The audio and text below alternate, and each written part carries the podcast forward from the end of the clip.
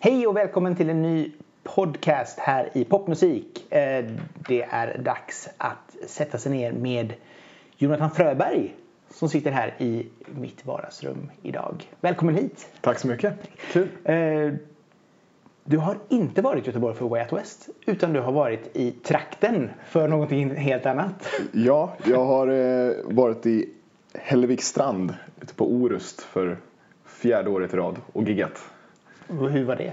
Ja, fantastiskt. Ja. Skitkul. Vad är det som får dig att komma tillbaka hela tiden? Eh, publiken. Alltså Ja. den, eh, det är ett litet ställe. Det är en väldigt, Hällevikstrand är ett litet samhälle vid en hamn. Mm. Och så finns en mötesplats och det är Irvings Junk Food.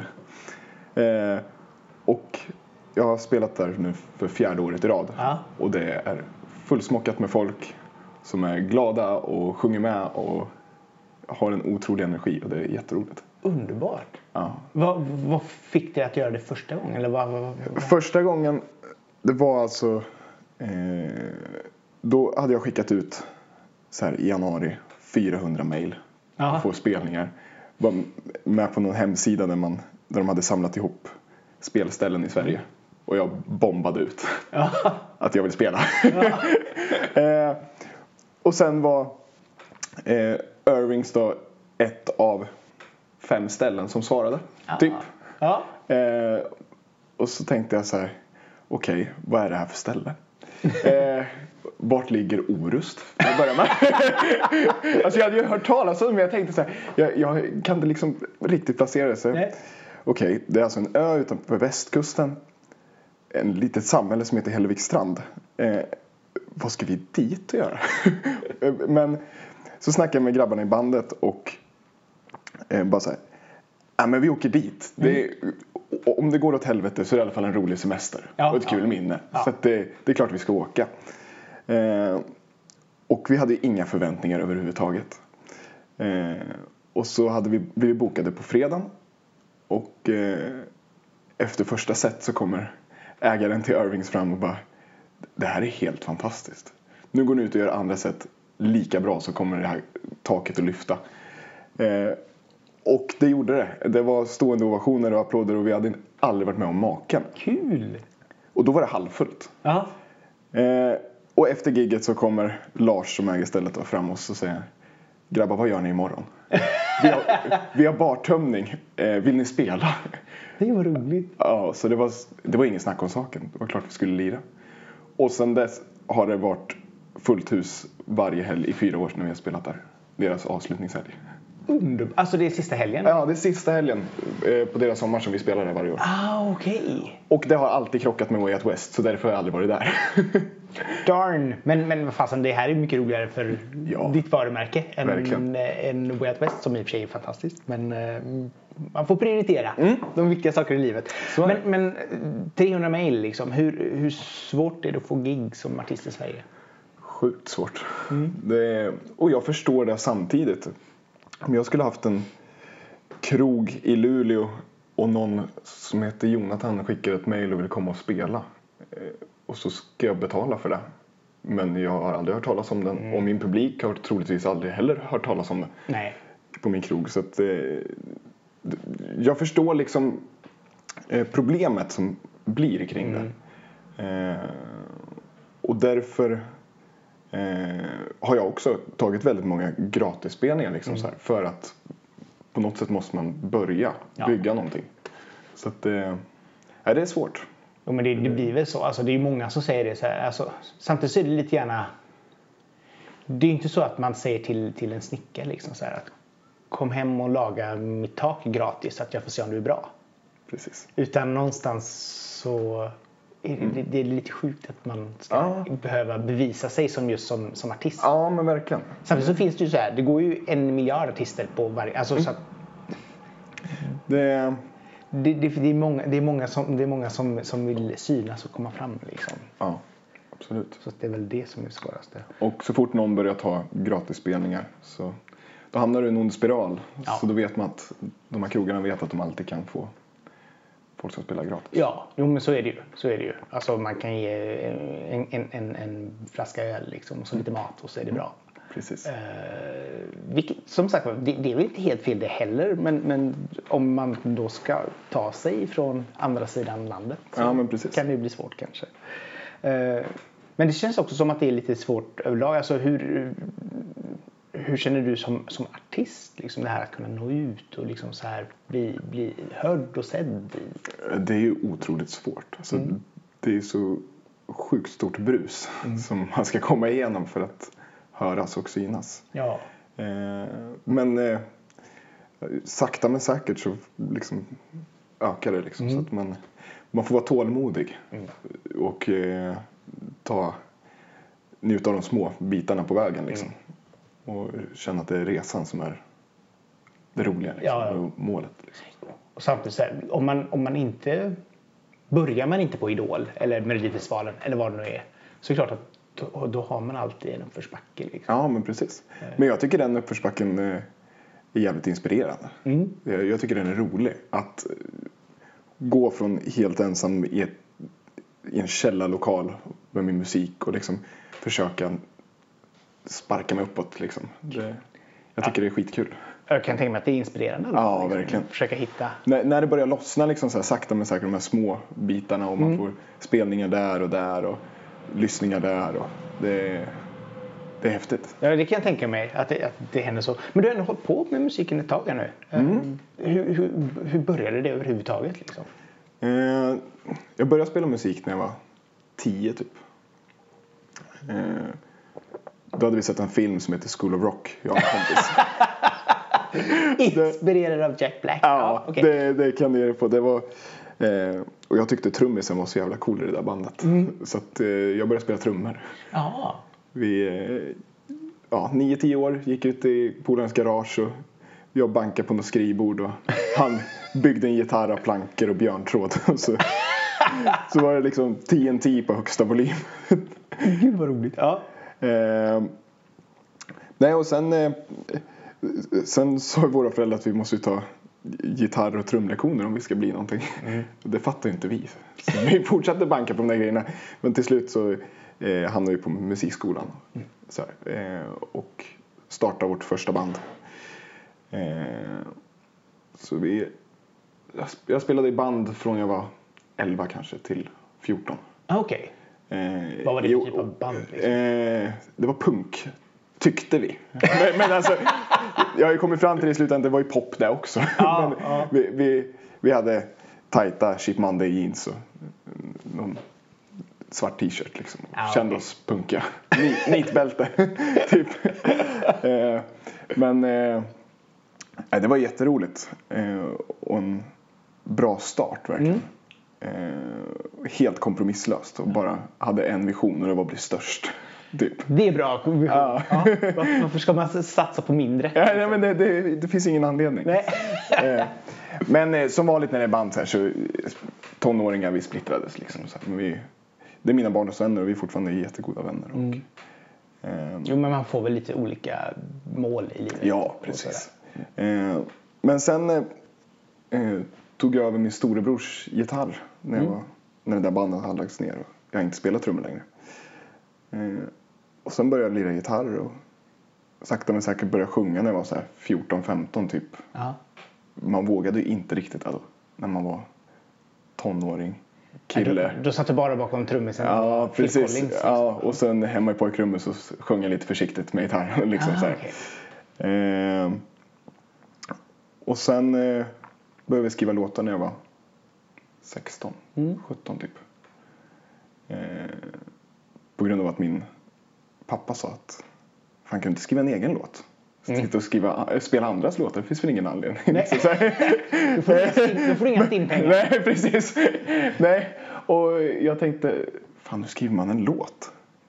Eh, men eh, till slut så, sakta men säkert, så Ja. började jag utforska det där och utvecklat det under en lång tid nu. Var, var det sån här typ så här lite grann som att följa ett bakrecept liksom, man, Ja, ja, man ska kanske börja med li, lite så. ja, precis. Och eh, jag började skriva på engelska faktiskt. Jaha. Eh, för att sjunga på svenska, det var så naket. Så Ja, men det det, ju- ja. det vågade jag ju inte. Nej. Eh, Och så tycker man kanske att det var lite töntigt också. sjunga. ja, men lite så. Ja. Eh, och jag var för feg för Mm. att våga sjunga på svenska för då skulle alla förstå vad jag menar. på något True, sätt. true. Ja. Eh, så jag kunde gömma mig bakom språket på något Mm. sätt. Sen tyckte jag att mitt engelska uttal var för dåligt. Liksom. Ja. Alltså lite... Alltså jag tycker Per Gessle i Roxette har ett ganska taskigt svenskt engelskt uttal när han sjunger. Och jag kände mig lika kass. Och, visst, det har gått bra för Per Gessle i Roxette men eh, jag kunde bättre än så tyckte jag. Ja, okej, så jag började ja. skriva på svenska istället. Eh, ja, sen eh, hade jag skrivit en fyra, fem låtar när, jag tog, när jag tog studenten från gymnasiet. Eh, och då hade några som jag kände till i Nyköping, grannkommun till Oxelösund. Eh, de hade släppt en skiva. Eh, visserligen var ju de i 30-årsåldern. Liksom, Ja. Men eh, jag var inte den som var den utan jag ville också spela in en skiva. Jag hade, jag hade fem låtar. så jag drog ihop ett band och bokade en studio. Det här var 2014 Ja. och spelade in en EP som heter På vägen. Och där på något sätt började väl resan. Liksom. Först en resa till att ha skrivit, börja skriva låtar. Liksom. Eh, till att börja resan med att okej nu ska jag satsa på den här karriären. När, du, när du skriver låtar, så här, vad brukar, hur hittar du inspiration till text? Eh, jag hittar inspiration typ hela tiden. Men händelser. Mm. Eh, när någonting händer runt omkring mig. Litet som stort. Ja. Men kanske inte just i stundens hetta. Utan när jag har fått distans till det. Ah, okej. Eh, då lossnar det liksom. Och, eh, och sen eh, på resande fot. Det, Ja. det tycker jag är... Alltså sitta på en buss i tre timmar, det är jäkligt inspirerande. det låter ju dödstråkigt men... Nej men jag, det- jag förstår dig. Så här, man får ju som sagt idéer, bilder, man lyssnar på musik kanske samtidigt. Man liksom så här kopplar ihop saker Precis. och så blir det någonting av det. Liksom. Ja. Det är inte dumt det heller. Men, men hur, har, hur, har, eh, hur känner du att du själv har utvecklats nu? Om du säger från då 2014 till... ja, jag känner en enorm utveckling. Eh, det jag känner framförallt är väl att jag har hittat mig själv i musiken. Att det har tagit tid. Liksom. Men nu känner jag att nu vet jag vart jag är någonstans Ja. och vart jag är på väg. Eh, och hur det ska paketeras. Liksom, så här. Hur, vem är artisten Jonathan Fröberg? Ja, jo, ja. det är den här musiken. Liksom. Svensk singer-songwriter, Ja. pop. Precis. Lite... Ja, ja, men det är bra. Det, jag tror det är viktigt också att förstå vem man själv är som artist. Mm. Det är många som bara så här, när man frågar så här, vem är du? Jag bara, ah, nej men jag är lite så här, lite, lite flummigt. Ja, precis. Det blir lätt där. Ja. Och så, för man vill gärna vara så här, den unika snöflingan. Ja. Fast alla, låt, alla är liksom stöpta i samma form ändå. Och så är det liksom så svårt att kanske sticka ut på det sättet. Ja, precis. Men man behöver kanske vara lite ödmjuk och liksom bara säga, ja men jag gör popmusik, punkt. Liksom. Ja. Och det ska vara så här. Nej, men det jag känner också som jag utvecklas är väl textförfattandet. Eh, att det började med att jag vågade skriva på svenska. Liksom. Mm. Men nu, de låtarna jag skriver nu och skrivit senaste året har liksom då har jag inte bara skrivit på svenska utan jag har liksom varit rak och ärlig och vågat liksom gå på djupet med texterna och våga uttrycka sånt som jag vill uttrycka.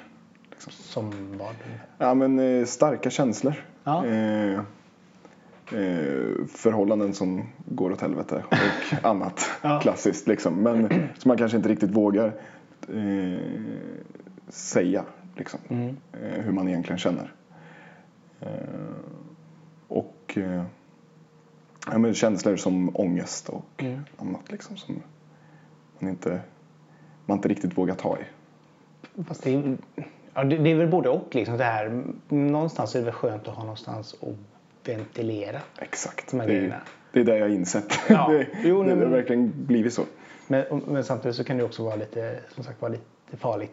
Eller det kan kännas lite farligt kanske att när jag väljer ut det så kan alla höra om det här. Sen behöver det kanske inte vara just du.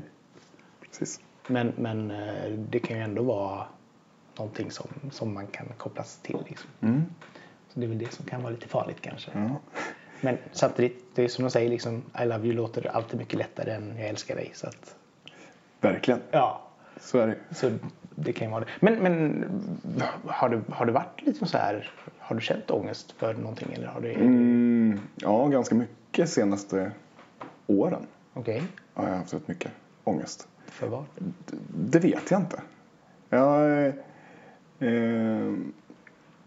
jag har försökt eh, utforska det hos mig själv. Eh, genom att skriva Ja, om det. mm. Liksom så här. Men eh, det har väl en blandning av prestationsångest med eh, en längtan till någonting som man inte har Mm. nu. Därför var det väldigt skönt att flytta till Stockholm för åtta månader sedan. Mm. Miljö. för eh, miljöombytet och att jag hade bott i Oxelösund hela mitt liv och inte kommit någonstans Nej. kände jag när jag satt där i min lägenhet. Eh, så när jag flyttade till Stockholm så kände jag att äntligen får också jag röra mig bort från Mm. min hemstad. Liksom. Men då, fast då har man ju egentligen bara fysiskt förflyttat sig. Ja, det är sant. Ja, då kommer ju frågan så här, hur går utvecklingen därifrån? Den eh, utvecklingen är jag i just nu. så att, kan- man säga. Ja. Det, Men det, Nej. ja. Nej men det, det är väl lite den här konstnärliga känslan man har i sig också. Som, på något sätt så, visst det är jobbigt att ha ångest men eh, jag får ut någonting kreativt ur det Mm. som jag gillar. det är bra i och för sig. Att eh, kunna omvandla den känslan till Mm. någonting kreativt. Liksom. Ja, och så länge man inte... Alltså det är bättre att skriva av sig än att skära sig. Liksom, Ja. så att, om, om, det, om det är så pass. Eh, men, men, men så... Ja, det är ju som du säger, liksom, det blir ju... Om du skriver på svenska du skriver låtar som, som du på något sätt då bottnar i själv. Då blir det ju väldigt ärligt och då kommer ju folk förhoppningsvis upptäcka det också. Märka det också att fan, han skriver ju om precis det som jag själv känner. Liksom. Precis. Eh, och det kan ju vara väldigt fint. Det är ju många artister som har hjälpt många människor med att faktiskt bara vara ärliga i sina texter. Mm. Ja, men det, det är en så skön känsla att vara det. Alltså, det, blir verkligen mina ord vad jag menar och känner. Liksom. Mm. Eh, och det är en häftig känsla. på något sätt. Ja. Vad, när du inte gör musik, vad gör du då? Eh, när jag inte gör musik så jobbar jag heltid Ja. fortfarande. Som? Eh, jag eh, skaffade ett nytt jobb i april Ja. och jobbar just nu med is. Spännande. På ett företag som heter Iskompaniet. Ja. Du vet de här klassiska Ja, partyispåsarna. ja, ja. De säljer jag. Coolt. Så du jobbar mot bus- business to business? Liksom. Ja, precis. Eh, och sen eh, gör vi isskulpturer och specialdesignade isbitar till eh, bar och restaurang i Stockholm. Kul. Får du vara med och designa? Ja, eh, isbitar och design. Vi gör så här logotypbitar Ja. till event och fester och restauranger. Eh, det har jag gjort en hel del. Ja. Eh, Senast till Way Out West så skulle Daniel Wellington ha en bar. Så då gjorde jag en isbit till dem. Så de använde sina drinkar. Kul. Men så du har mycket den här estetiska ådran rakt igenom dig? eller? Ja, jag, det, känns som det. jag, jag, jag, älskar det kreativa på alla sätt och Ja. vis. Liksom. Asbra, för det är ju ja, det är det är sånt som är roligt. Alltså det här man kan, och, och framförallt du kan använda flera saker i samma, alltså även i artisteri, liksom, artisteri och, och kunna jobba med det liksom. Ja. Och göra allt ifrån design till och så vidare. Så att, sånt, sånt är kul. Eh, vad, vad gör man i Stockholm nu då? Om, du- om du, har, har det blivit bättre liksom det här med att kunna leva då? Om man inte ligger i den här lilla, lilla, lilla byn eller lilla staden och så helt plötsligt kommer till storstaden. Vad är största skillnaden? Eh, att det är så mycket folk. Det är det ju. Ja, eh, att... Eh, kanske att... eh, Jag tycker att hela den här Stockholmsbubblan är så uppblåst på något sätt. Mm. Alla ska flytta till Stockholm. Det är där det händer. Eh, och jag gick på den själv. eh, men samtidigt så trivs jag. Eh, det, jag gillar pulsen på något sätt. Mm. Eh, att bara vara ute och promenera liksom, i stan. Eh, och i, på små skogsdungar eller någonting så här. Små slingriga gator där jag inte har varit. Det är otroligt inspirerande. Och bara få strosa runt. Det är väl grann det som jag tycker var... Nu är inte Stockholm så intressant längre så, men när man var lite yngre och kommer till Stockholm, tar en take away latte och går omkring. Och man ser folk gå omkring runt den liksom. Det är verkligen den här pulsen, Ja. liksom, storstadspulsen, latte, massa människor. Det är någonting med det som är magiskt liksom. ja, ja, men det, jag gillar det. Och, och att komma från en liten, liten stad med 10 000 invånare till att flytta till Stockholm. Det, var, det, det är en skillnad. Det är stort. Ja. Var bor du i stan? Eh, mitt i city. Oj! På Vallalavägen. Fint ska det vara i Stockholm. ja, precis. Nej, jag bor i andra hand på 21 kvadrat. Jaha, ja. Eh, Jaha. eh, Som alla andra och betalar ockerpriser. Ja. ja, det kan du ge dig på. Ja, Vad gör man inte för att få sälja is? ja, Living the dream. ja, precis. Nej, vad spännande. Ehm, senaste singeln, Född, ett år sedan. Ja, Vad, har, vad händer? Ja, eh, den var ju väldigt speciell. Eh, för det första så var det den första och typ enda låten hittills som jag har skrivit med några andra. Jaha. Eh, några kompisar från Nyköping och Oxelösund. Mm. Eh, som vi slog våra kloka huvuden upp. Ja. Testade att skriva en låt. Eh, och jag trodde ju stenhårt på den där låten. Mm. Alltså det, det var så här. Jag hade hållit på från 2014 och skulle släppa den där tre, alltså efter tre års slit liksom så här, och kände att fan det har fortfarande inte hänt någonting. Mm. Eh, så helt ärligt så var målet med den där singeln var nu ska vi få en sommarplåga. Alltså Okej, nu, ja, nu, nu, Make det nu break. eller aldrig. Va, Nu, jag tror så jävla hårt på den här låten. Mm. Liksom. Eh, men eh, sen är det med det här bruset. Mm. Det är sjukt svårt. Och så blev det inte riktigt som jag tänkt mig. Eh, och i efterhand så eh, känner jag att det var bra att det inte hände. Mm. För att när jag ser tillbaka på den låten, eller när jag lyssnar på den låten så känner jag att det där är inte jag. Nej. Utan det där var bara ett sökande efter uppmärksamhet. Ah, okej. Eh, att nyttja en bra låt, bara att jag själv skulle synas. Mm.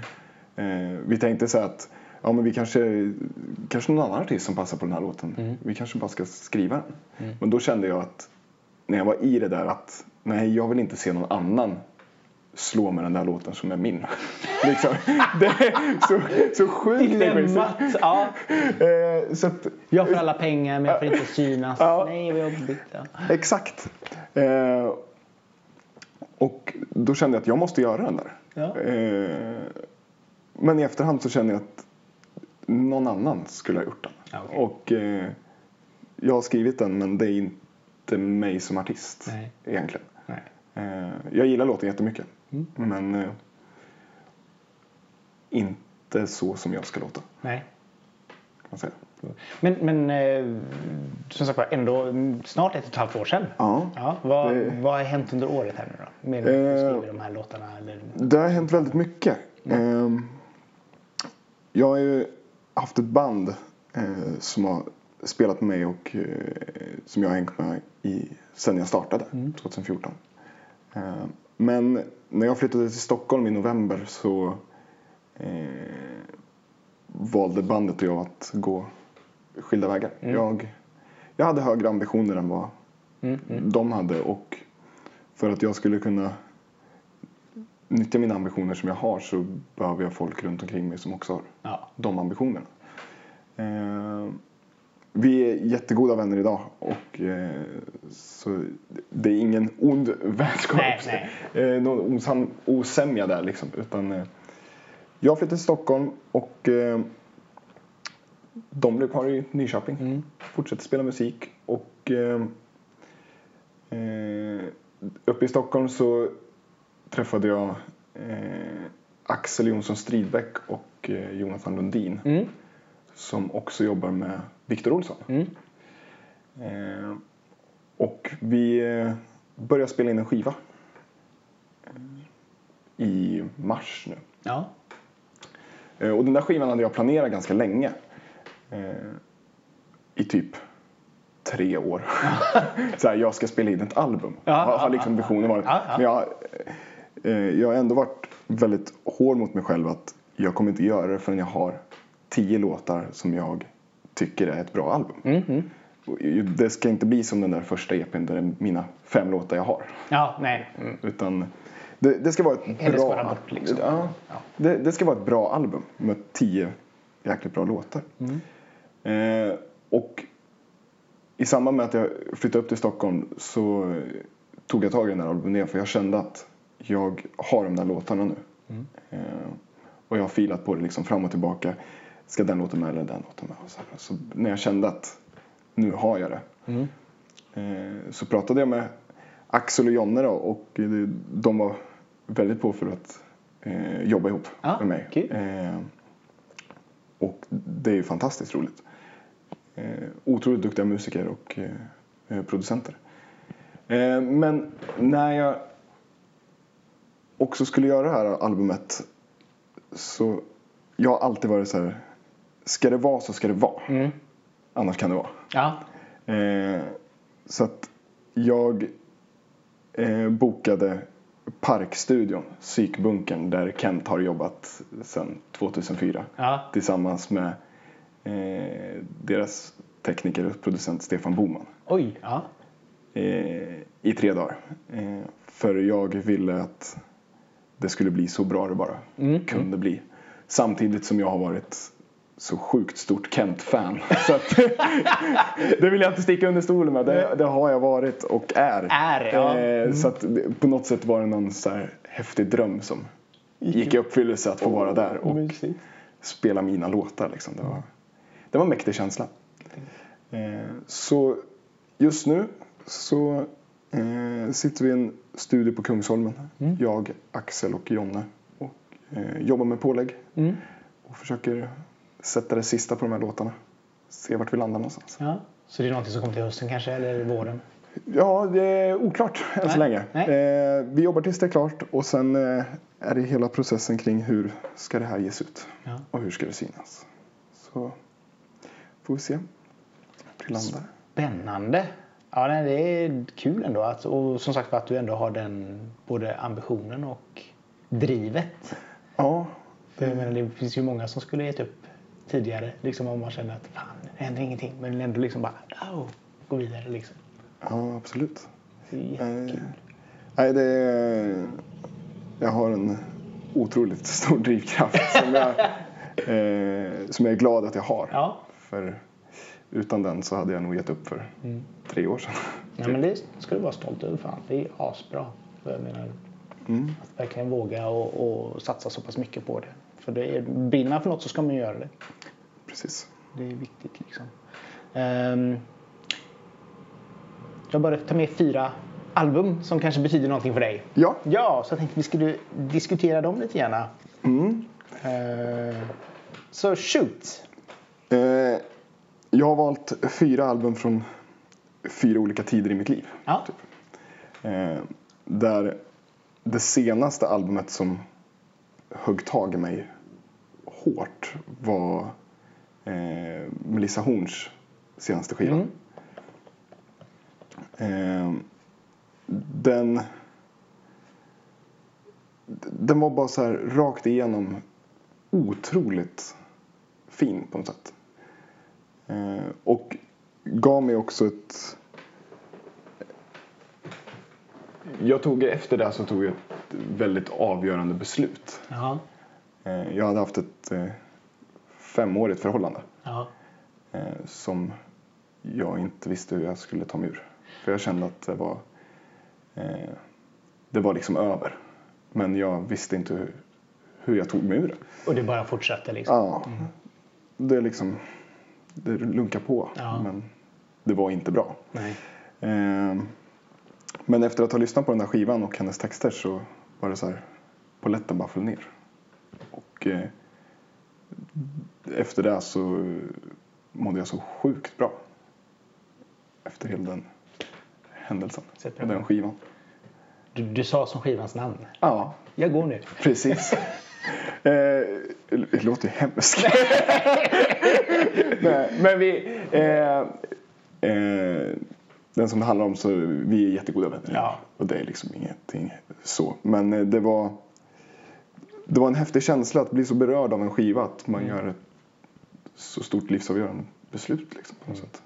Jo, men, jo, men det är jätteviktigt. Alltså, alltså att, och det är ju det som är så fantastiskt med musik. Att man kan bli så pass inspirerad Mm. av det. Liksom. Så att det, ja, nej, men fantastisk historia bara. Ja, och en fantastisk skiva. Ja. Utan tvekan. Ehm, den andra skivan jag tog med var självklart en Kent-skiva. Åh, vilken. Du och jag döden. Den eh, lyssnade jag sönder när jag gick på gymnasiet. Så s- när jag slår på någon låt därifrån nu så d- d- då bara ploppar det upp gymnasieminnen och skolbussen liksom.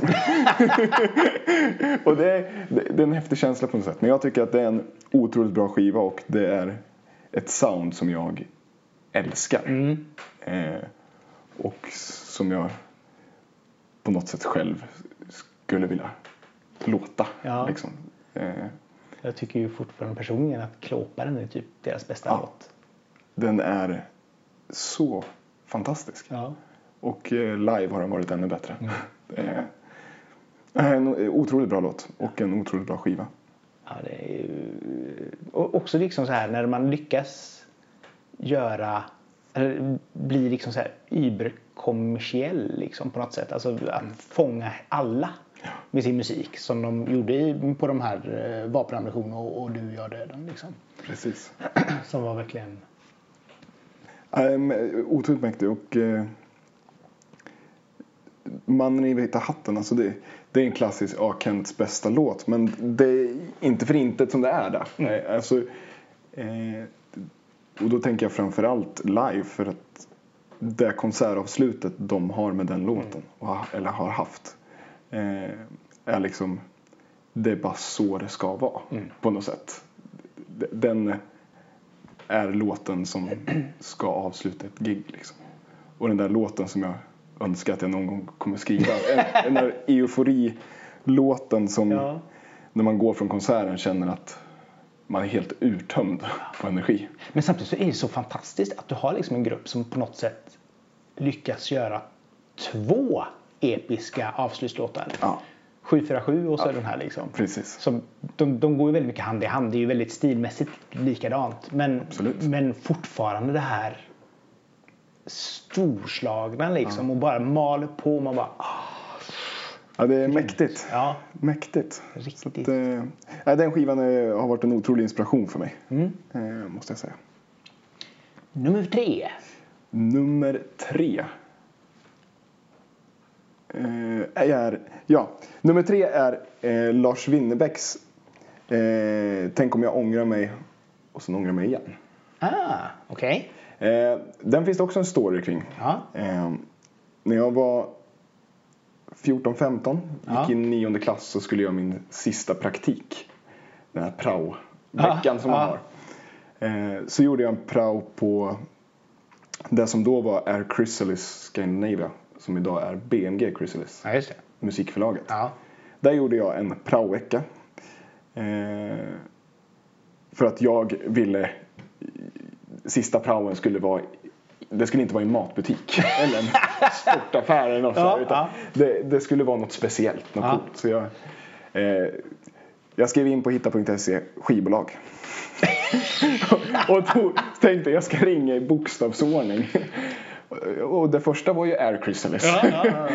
Eh, och frågade ifall jag fick göra en praktik där. Eh, och ja, absolut. Men då var min praovecka som jag hade fått från skolan. Ja. Eh, då kunde inte de. Men eh, hon bara, men vecka 44 är ledigt. Så tittade jag i min kalender. Höstlov. Ja men det går jättebra för mig. jag tar det på höstlovet. Fast jag sa ju inte till dem att Nej, jag har nej, nej. Jag kollar det med skolan. Jag återkommer imorgon. Ja. Eh, så ringde tillbaka imorgon och sa att ja, men jag kommer jättegärna vecka 44. eh, så jag var ju där en vecka på mitt höstlov och de trodde att jag gjorde prao. men egentligen så Larrade omkring och bara Ja, njöt. ja precis. Eh, och det där kom ju fram sen eh, torsdag, fredag någon gång när eh, hon såg min handledare där sa att ja, ja, min dotter hon bara ligger hemma och sover för hon har höstlov. Ja, det har jag också, sa jag.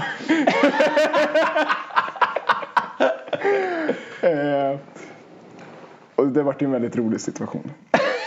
Så det, det, det är ett väldigt roligt minne. Och tillbaka till den här skivan. Är att eh, när jag gjorde, hade gjort praoen så fick jag ett presentkort på skivaffären som låg i närheten. Och eh, plockade då ut Lars Winnerbäcks Tänk om jag ångrar mig och sen ångrar mig igen. Den skivan. Och också en skiva som jag tycker är så fantastiskt bra. Och tidlös på något sätt. Den skulle kunna släppas för 20 år sedan. Den skulle kunna släppas om fem år. Eh, och den eh, påminner ju mig om hela det här minnet kring Air Chrysalis och den här praoen. på något sätt. Så att eh, den är en stark relation till på det här sättet. Ah, kul! För du är ett stort Winnerbäck-fan också. Ja, verkligen. Ja. Så att, Så att, eh, eh, det, är inte, det är inte bara den här som är... Eller är det, det är hans bästa skiva? ja, den här och eh, Hosianna skulle jag säga. Ah, okej. Ja. Eh, två helt olika skivor men Ja. jag tycker båda är fantastiska. Jag var ju på någon sån här skivbolagsträff. Så var det någon tråkig kille med gitarr som skulle spela sin första låt för oss. Och det var Winnerbäck. Jag tycker det var så dåligt. Men det var på den tiden Ja. då jag inte tyckte det var jätteroligt. Kom var det väl som var hans första platta va? Ja, det kan nog stämma. Kom ihåg mig, kom ihåg mig nu, just det. Ja, mm, ja nej, det var inte, vi var inte kompisar. Eller det visste ju inte han, men... eh, det var liksom... Fast sedan så är det också en sån artist som växer till sig. Ja. Precis. Nästa. Fjärde och eh, sista. Eh, egentligen är jag ingen albumkille överhuvudtaget. Nej. Det här är tre, eh, unikt att jag lyckats plocka fram tre album som faktiskt har betytt någonting Ja. så starkt för mig. Eh, jag är ju generationen som körde samlingsskivor liksom. Ah. Man hade så greatest hits-platser. Så du bara, plattor, liksom. nummer fyra är absolut... Nej, men det skulle ju kunna vara Absolut Kids 4 liksom. Men eh, nej, inte riktigt. Eh, Det är Gyllene Tiders eh, GT25-platta. Samlingsskivan när de firar 25-årsjubileum Ja, 2004. Eh, då var jag 10 bast och hade precis sett School of Rock. Eh, och Gyllene Tider spelade i Oxelösund för 13 000 inklusive mig. Eh, och jag vart totalt golvad som tioåring. Ja, det förstår jag. Eh, så den där samlingsskivan den gick ju på hög volym hela sommaren och hela året. Eh, I mitt rum liksom. Det är nog fascinerande med Gyllene Tider på något sätt att de, på något, att de uppenbarligen när de kom slutet 70, början på 80 fortfarande var liksom så här. Det var en tonårsband som tog tonårshjärtan med storm och att de på något sätt fortfarande lyckas göra Ja. det liksom. Ja, det, det är sjukt skulle jag säga. Ja. Men det är liksom så här, vilket geni Per Gessle är liksom. Ja, definitivt. Det, det låtskrivandet han har är. Ja, men liksom så här, han kan få liksom så en banal text om ingenting att bli någonting. Ja, eh, jag och Viktor eh, pratade nämligen om det igår. Ja. eh, märkliga textrader i Per Gessles låtar. eh, hej hej, jag klarar mig nog. Jag sitter på en sten vid en sjö i en skog. Ja, Alltså det, det, det finns ingen annan än Per Gessle som lyckas göra det till en hit. Nej men liksom såhär, a waving to a cloud, bye bye. Ja. Alltså det är liksom så här bara random ord. Ja. Det känns som att han har en påse liksom med ord och så kör han sån här... Så här Ta ett ord i taget. Nej men lite, vad heter det sån här eh, magnetpoesi som man har på kylskåp liksom så här. Och nej jag har bara ett badboll kvar. Vad ska jag ha badboll? Jag sätter in badboll där. Så! Nu har vi en hit! Ja, men det, det är otroligt att man kan eh, få till det ja, ändå. Och, och, ja men exakt liksom så här, sätta på å, å, å, flickorna på TV2. Och det är också så här. Mm. Me too, hashtag. Ja. Ja. Jag tycker ändå det är lysande. Eh, vilken är din favoritlåt med Gyllene Tider?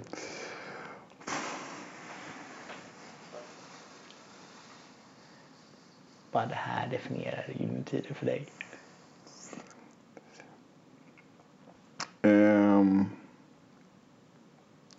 det är nog eh, Ska vi älska, ska vi älska till Buddy Holly. Ah, ja, Den, eh, den är tuff. på sätt. ja. Men sen går det inte att undgå att gå och fiska liksom, trots den texten. det, är, det, det är också en text som är badboll på Ja, ja, liksom. ja, ja, men det är fantastiskt liksom. Men, men att de ändå lyckas, som sagt, de lyckas så jävla bra. Och de har så många, alltså man får säga vad man vill om Sommartider. Men det är fortfarande en genialisk låt liksom. Utan tvekan. Ja, och så här bara ögonblicklig, catchig, bara voff, Mm. sätter sig hos alla. Så det, ja, nej, det, det är roligt. Så nu är ditt mål att göra en Gyllene Tider-hit. Nej. det där var när jag var eh, Det var för tio. tre år sedan. Ja, Ja. precis. Eh, det är inte målet. Nej. Det, det, man, ska, man kanske ska låta Per Gessle sköta det. Han är så bra på det Han själv. kan, han kan det där, så att han, får, han får lösa det. Liksom.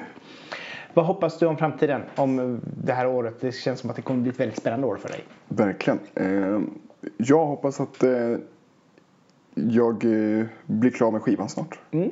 Och att jag vet själv när jag är klar. Mm. Och att jag kommer vara nöjd. För är jag nöjd så... Det, är liksom min stolpe nummer ett. Jag ska bli nöjd med skivan. Då har jag nått Mm. delmål på det. Eh, sen eh, hoppas jag att den kommer att komma ut Mm. brett och stort. Eh, så att fler får höra. Eh, och större än tidigare liksom. Mm.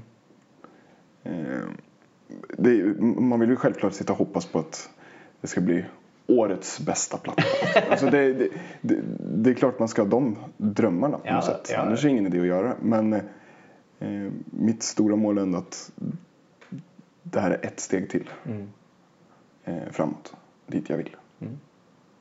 Det, är bra, det är en bra ambition och bra mål. Mm. Ändå. Så jag menar, hur ofta har man inte stått och hållit, hållit sina Grammis och Oscarstal framför spegeln. och det är ändå så här, men man måste liksom så här drömma. Det är annars... Ja, men eh, Det Jocke, liksom- Jocke Berg, Kent sa ju det i en intervju för länge sedan. Att eh, om man sikta på månen så hamnar man åtminstone i Västerås.